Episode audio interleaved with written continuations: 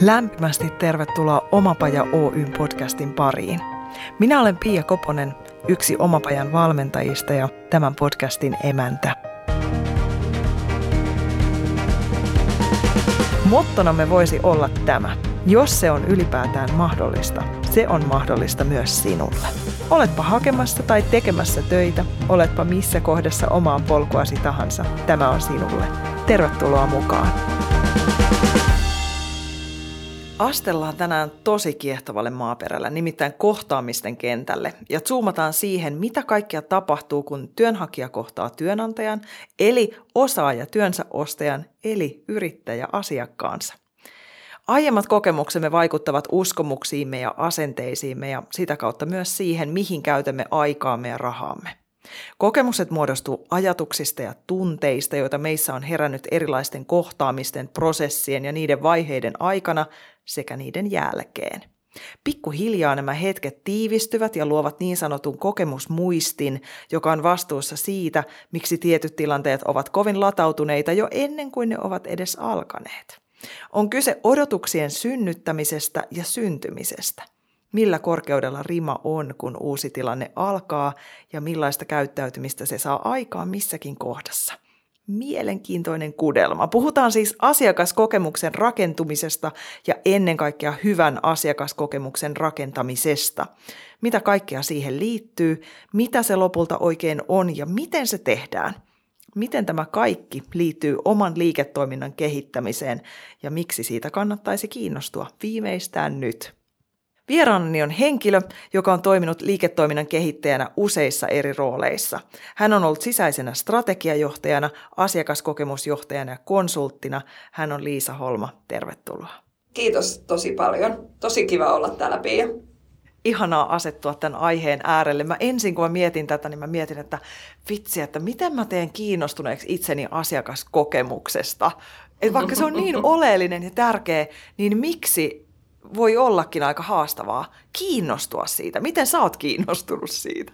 Mun tausta asiakaskokemukseen on sellainen, että äh, mä kiinnostuin asiakaskokemuksesta sellaisessa yhteydessä, missä olin tosi monta vuotta jo tehnyt – töitä yritysten strategioiden kanssa. Ensin Nokialla, missä olin tällaisessa strategiakehitysroolissa, vähän niin kuin liiketoiminnan haasteiden ongelmanratkaisuroolissa. Ja sitten sen jälkeen mä olin siirtynyt tiedolle, missä mä olin tiedon yhden liiketoimintayksikön strategiajohtajana. Ja siellä tiedolla mä yhtäkkiä tajusin siinä työssäni, että se mitä strategia on, on periaatteessa muutoksen tavallaan siementen kylvämistä. Eli eihän ole mitään järkeä muuttaa strategiaa, jos kaikki toimii just sellaisena kuin, kuin miten se on just nyt. Eli silloin tehdään uusi strategia, kun halutaan muuttaa jotain. Ja itse asiassa se perinteinen tapa tehdä strategiaa ei ollut hirveän hyvä siihen muutoksen johtamiseen. Et se oli enemmän semmoinen älyllinen harjoitus, josta pömpsähti ulos jotain, mikä ei välttämättä niin kuin motivoinut ketään muuttamaan omaa käytöstään. Mä kiinnostuin siitä, että miten näitä ihmisiä tässä motivoidaan – ja hyvin nopeasti oivalsin, että siinä tavallaan se yrityksen ja asiakkaan rajapinnassa tapahtuva kanssakäynti ja se asiakkaan rooli on itse asiassa tosi merkityksellinen ja tosi tärkeä sen yrityksen kannalta. Ja kiinnostuin siis ihmisistä ja sosiologiasta, mutta kiinnostuin myös palvelumuotoilusta ja siitä, että miten me voidaan tehdä se asiakkaan elämä helpommaksi kuin meidän kilpailijat tekee. Miten me voidaan ikään kuin tätä kautta saada lisää liiketoimintaa. Ja tämä on vähän niin kuin, että mä vähän niin kuin löytämällä ja paikallistamalla oman vajavaisuuteni, niin töpsähdin tähän aiheen äärelle ja innostuin siitä tosi paljon.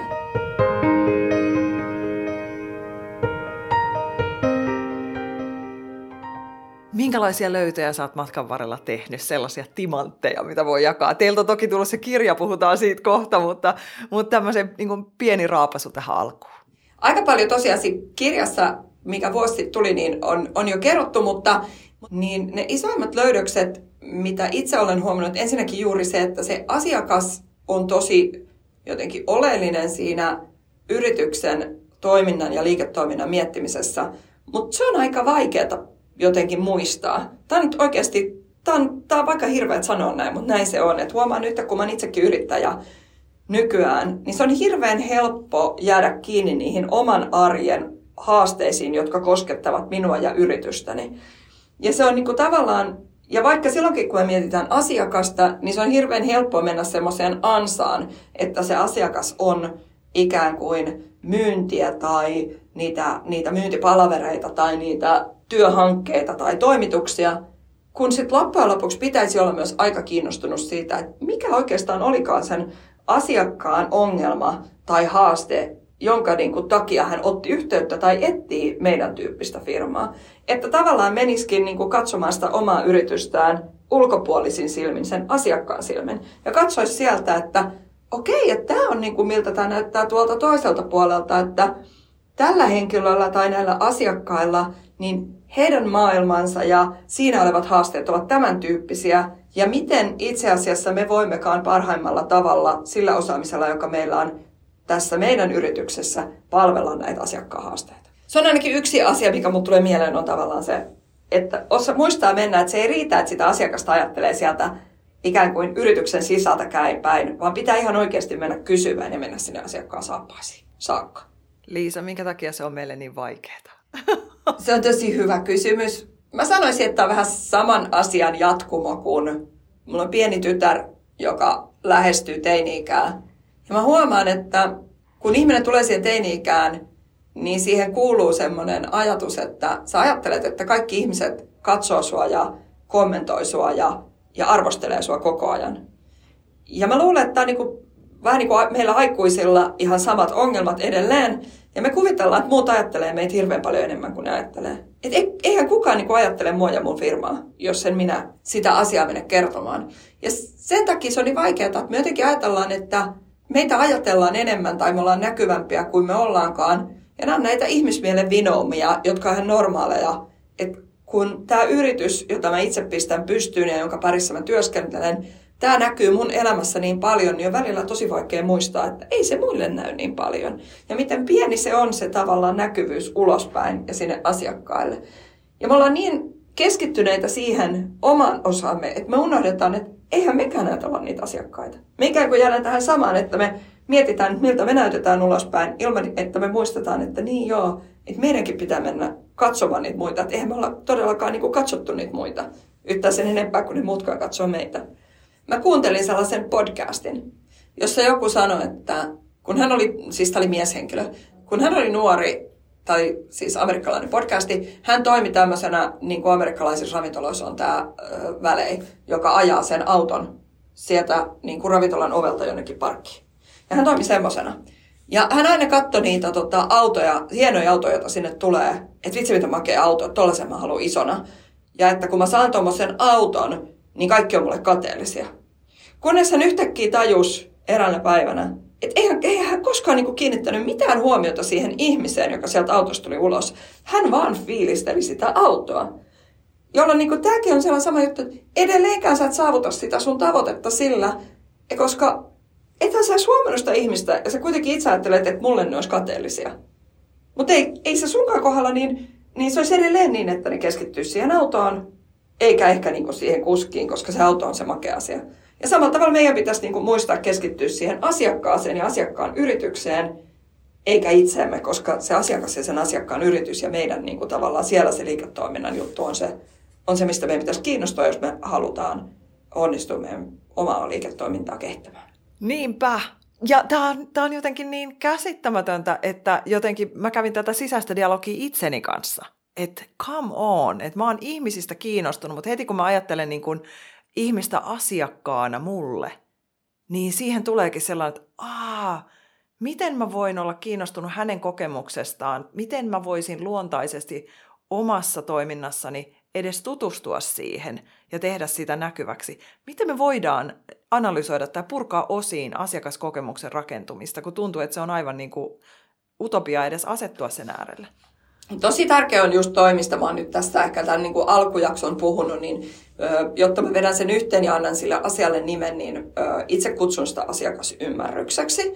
Eli siihen, että se asiakasymmärrys syntyy siitä, että me ymmär, niin kuin tutustutaan siihen asiakkaaseen ja tehdään vaikka niin kuin haastatteluja, joissa me kes, keskitytään vaan kuuntelemaan, mitä se asiakas sanoo. Meillä on niin kuin avoimet kysymykset, ei kyllä, ei kysymyksiä, vaan niin kuin avoimia kuvaile – kuvaile vaikka millainen oli kokemuksesi tai kuvaile miten löysit meidät. Ja meillä on tämän tyyppisiä kysymyksiä ja me ei kommentoida mitään. Me vaan kuunnellaan, mitä se asiakas kertoo.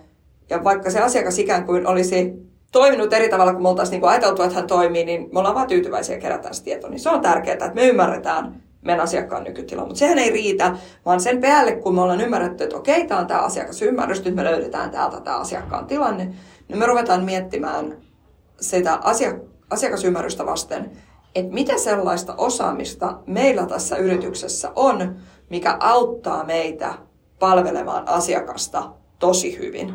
Ehkä jopa paremmin kuin meidän kilpailijat.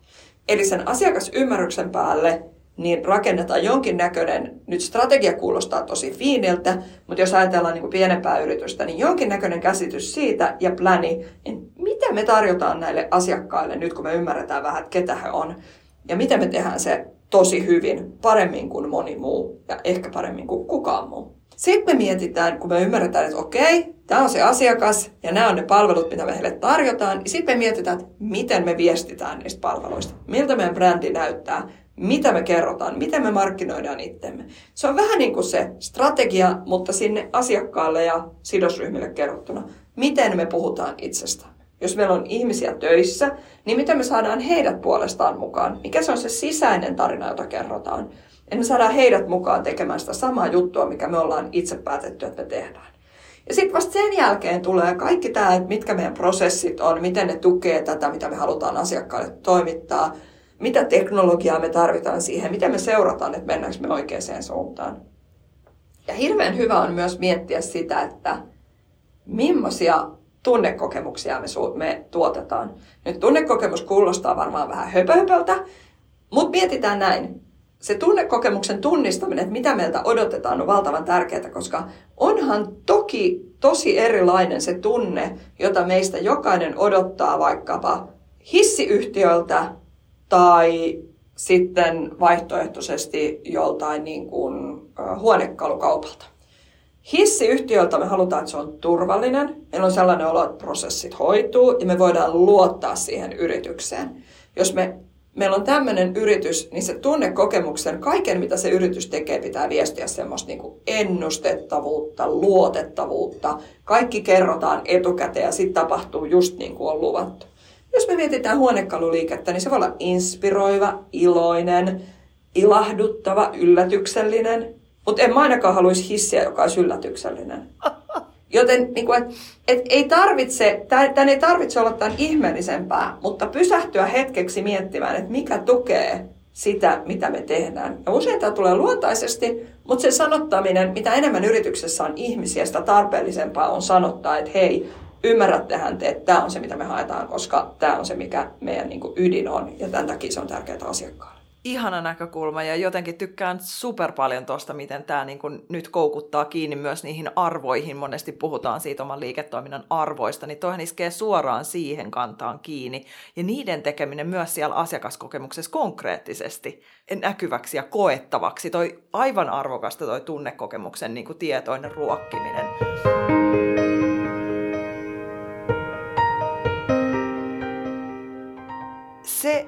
Mikä mua kiehtoo, on jotenkin ne onnistumistarinat. Mä oon ainakin itse huomannut, että tässä infoähkymaailmassa niin, niin tietoa on valtavasti ja me nyökytellään sille, mutta sitten jotenkin ainakin omassa kehossani humahtaa tarinoiden kautta toisenlaiseen ymmärryksen tilaan. Oisko sulla tarttunut takkiin jotakin sellaisia upeita kaaria tai onnistumisen menestystarinan alkuja edes, jotka voisit tässä jakaa?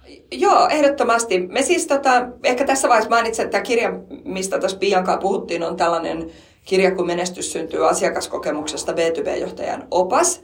Ja me, se, miksi mä mainitsen tässä vaiheessa tämän kirjan, on, että me haastateltiin sitä kirjaa varten yli 50 suomalaista yritysjohtajaa. Ja haluttiin ymmärtää, miten he toteuttaa asiakaskokemusta omassa arjessaan ja miten he on yrityksen rakentanut. Ja niistä tosiaan, niin siellä oli pieniä yrityksiä ja isoja yrityksiä. Ja ehkä tässä niin kuin semmoinen hyvin, tähän keskusteluun hyvin sopiva esimerkkitarina on esimerkiksi tänä vuonna juuri vuoden ohjelmistoyritykseksi valittu Sievo.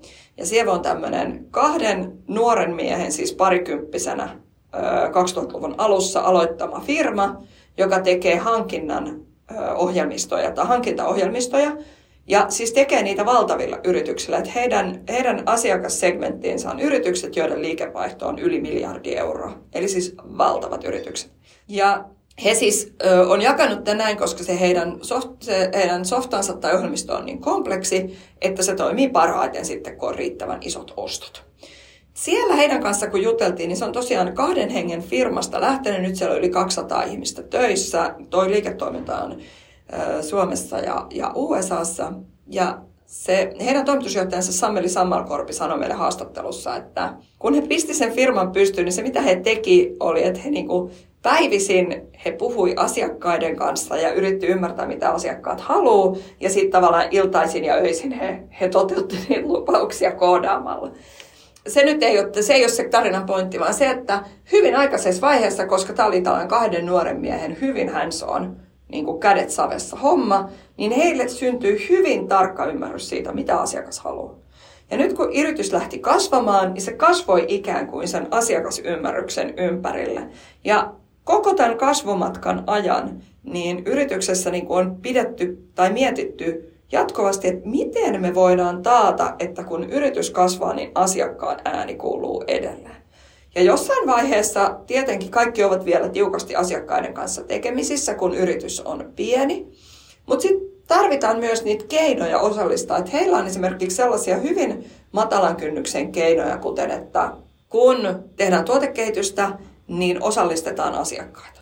Et kun me mietitään, että tämmöistä tuotetta tehdään, niin annetaan asiakkaiden testata ihan vaikka raakille versioita ja pyydetään heiltä kommentteja, että tekee, toimiko tämä niin kuin te toivotte tai onko tässä ne ominaisuudet, joita te toivotte.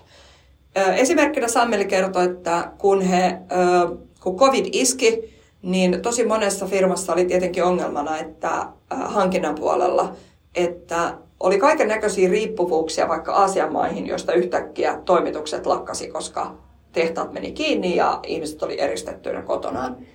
Niin tarvitti he yhden viikonlopun aikana teki siihen heidän ohjelmistoon sellaisen lisäosan, joka paljasti sen toimitusketjun siellä hankintojen taustalla. Ja se tehtiin yhteistyössä niin kuin sillä tavalla, että asiakkaat olivat tällaisessa Slack-pikaviestiyhteydessä heihin jatkuvasti valitut asiakkaat jotka oli halukkaita olla siinä mukana, niin kourallinen asiakkaita oli siellä kommentoimassa ja nämä kehittäjät kehitti ja jatkuvasti kysy sieltä asiakkaalta, että hei, että mikä on kaikista tärkeintä, koska on aikaa on niin rajattu, on vain yksi viikonloppu aikaa, niin on aikaa tehdä vaan ne ihan niin kuin kaikista tärkeimmät ominaisuudet, jotta se on niin kuin maanantaina valmis. Ja näin he sai niin kuin paikallistettua pari-kolme asiaa, jotka auttaa firmoja eniten siinä, että he tunnistaa ne riippuvuudet sinne Aasiaan ja jotta he niin kuin tavallaan pääsee kiinni siihen, että nämä jutut meidän täytyy löytää näille niin kuin uusi toimittaja jostain asian ulkopuolelta. Ja ehkä nämä jutut meidän pitää pistää holdia ja ilmoittaa asiakkaalle, että näitä ei pystytä nyt toimittaa tai ne viivästyy ja niin edelleen. Ja se tarinan opetus on tavallaan se, että me aika usein ajatellaan, että jos me ollaan asiakkaaseen yhteydessä ja kysytään asiakkaalta jostain keskeneräisestä asiasta, niin se vie meiltä uskottavuutta tai asiakas ajattelee, että eikö noin todellakaan tiedä. Mutta kun se lisää meidän uskottavuutta ja se lisää sitä tunnetta, että me oikeasti välitetään siitä asiasta. Me halutaan tehdä just ne asiat, asiat jotka sille asiakkaalle on tärkeitä. Niin ehkä se tarinan opetus olisi se, että kannattaa kysyä ja kannattaa olla tosi rohkea siinä, että ei se asiakas sun liiketoimintaideaa vie. Eikä se asiakas siitä loukkaannut, että yksi parhaista tavoista, ihan niin kuin psykologisten tutkimusten niin kuin perusteella yksi parhaista tapoista saada toinen ihminen kiinnostumaan sinun menestyksestäsi on osallistaa hänet sen, niin kuin sen menestyksen edistämiseen, eli kysyä apua.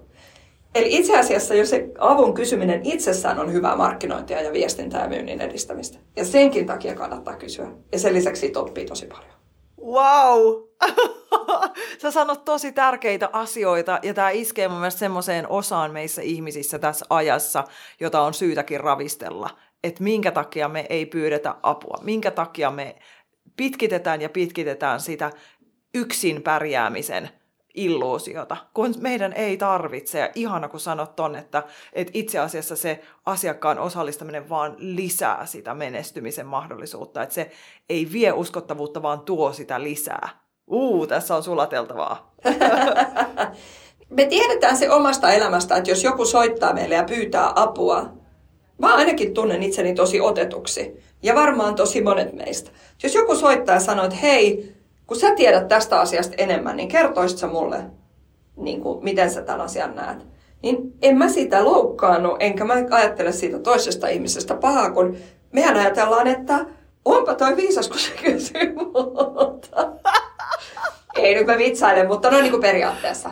Et sehän on, mm, sitähän on ihminen tosi otettu ja kokee, että onpa kiva, että on huomannut, että mä saatan tietää tästä asiasta jotain. Ja sama toimii asiakkaiden kanssa. Ihan yhtä lailla heille tulee sellainen olo, että onpa kiva, että mä voin auttaa. Ihmiset rakastaa auttamista. Ja sitten jos se niitä ärsyttää, niin kyllä ne sen sanoo. Eikä sekään ole maailman loppu. Niin, tehdäänkö me ihan tämmöisestä niin kuin ihmisten arkipäiväisestä vuorovaikutuksesta liian vaikeaa, jos me laitetaan siihen päälle asiakas? Jotenkin, joo, hyvä kysymys.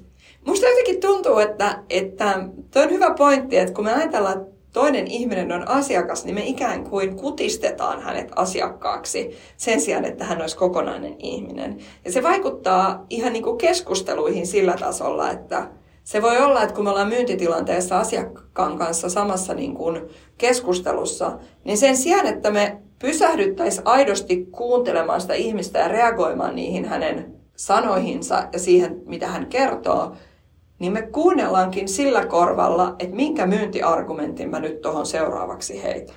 Kaiken niin kuin tutkimustiedon valossa, niin, niin se ei ole paras ja tehokkain tapa myydä. Että totta kai jossain vaiheessa pitää päästä siihen niin myyntiinkin saakka, mutta siihen myyntiin, se niin myyntiin kannalta on huomattavan niin kuin hyvä asia, että jos me oikeasti ymmärretään, että mikä se asiakkaan haaste on ja mennään vähän pintaa syvemmälle siinä, ja nämä ei ole kalliita juttuja. Se ei mitään muuta kuin, että opettelee kysymään kysymyksiä ennen kuin itse, että käyttääkin ison osan ajan siitä kysymysten esittämiseen, koska niitä vastauksia voisit siinä, kun naputtelee tarjousta kasaan, niin niitä vastauksia voisit miettiä siinä tai siellä loppuosassa. Mutta sitten kysymyksiä sä et voi enää esittää sit, kun se asiakas ei enää ole siinä tilanteessa. Niin se, se aika kannattaa käyttää siihen, että tiedetään, missä se asiakkaan haasteet on ja miettiä hyvä, hyviä kysymyksiä vaikka siitä, että mikä haaste on ja miten se esittäytyy ja minkälaisia tavoitteita hänellä on seuraaville kuukausille tämän asian tiimoilta. Että onko tämä oikeasti nyt sellainen asia, jonka, jonka parissa hän, hänen on tehtävä tulevat viikot tai kuukaudet töitä, että hän aikoo nyt tähän tarttua ja kuka tästä asiasta tekee päätöksen ja millaisella budjetilla ollaan liikenteessä ja minkälaisia ratkaisuja he on jo vertailuja, mistä he on tykännyt ja mistä he ei ole tykännyt niissä ratkaisuissa ja niin edelleen. Niin jos meillä on kaikkea tällaista tietoa käsissämme, niin siinä vaiheessa, kun me lähdemme tekemään omaa tarjoustamme, niin me ollaan paljon paremmassa paikassa miettimään, että mikä meidän omassa tarjoamassa toimii asiakkaan haasteeseen ja missä toisaalta ehkä se ei ole ihan parhaimmillaan ja mitä juttuja meidän kannattaa korostaa. Joten ehkä niin kuin mun pointti on se, että sitä asiakasta kannattaa sillä tavalla miettiä henkilönä ja ihmisenä, jolla on ihan samalla tavalla semmoisia haasteita, joissa hän yrittää niin kuin työssään onnistua ja vähentää omaa työkuormaansa ja päästä niin kuin siinä työssään, työssään helpolla. Ja, ja sitten jos kyse on niin kuin kuluttajapalvelusta, niin hakee jotain tuotetta, joka joko ilahduttaa tai ratkaisee jonkun haasteen, joka hänellä on.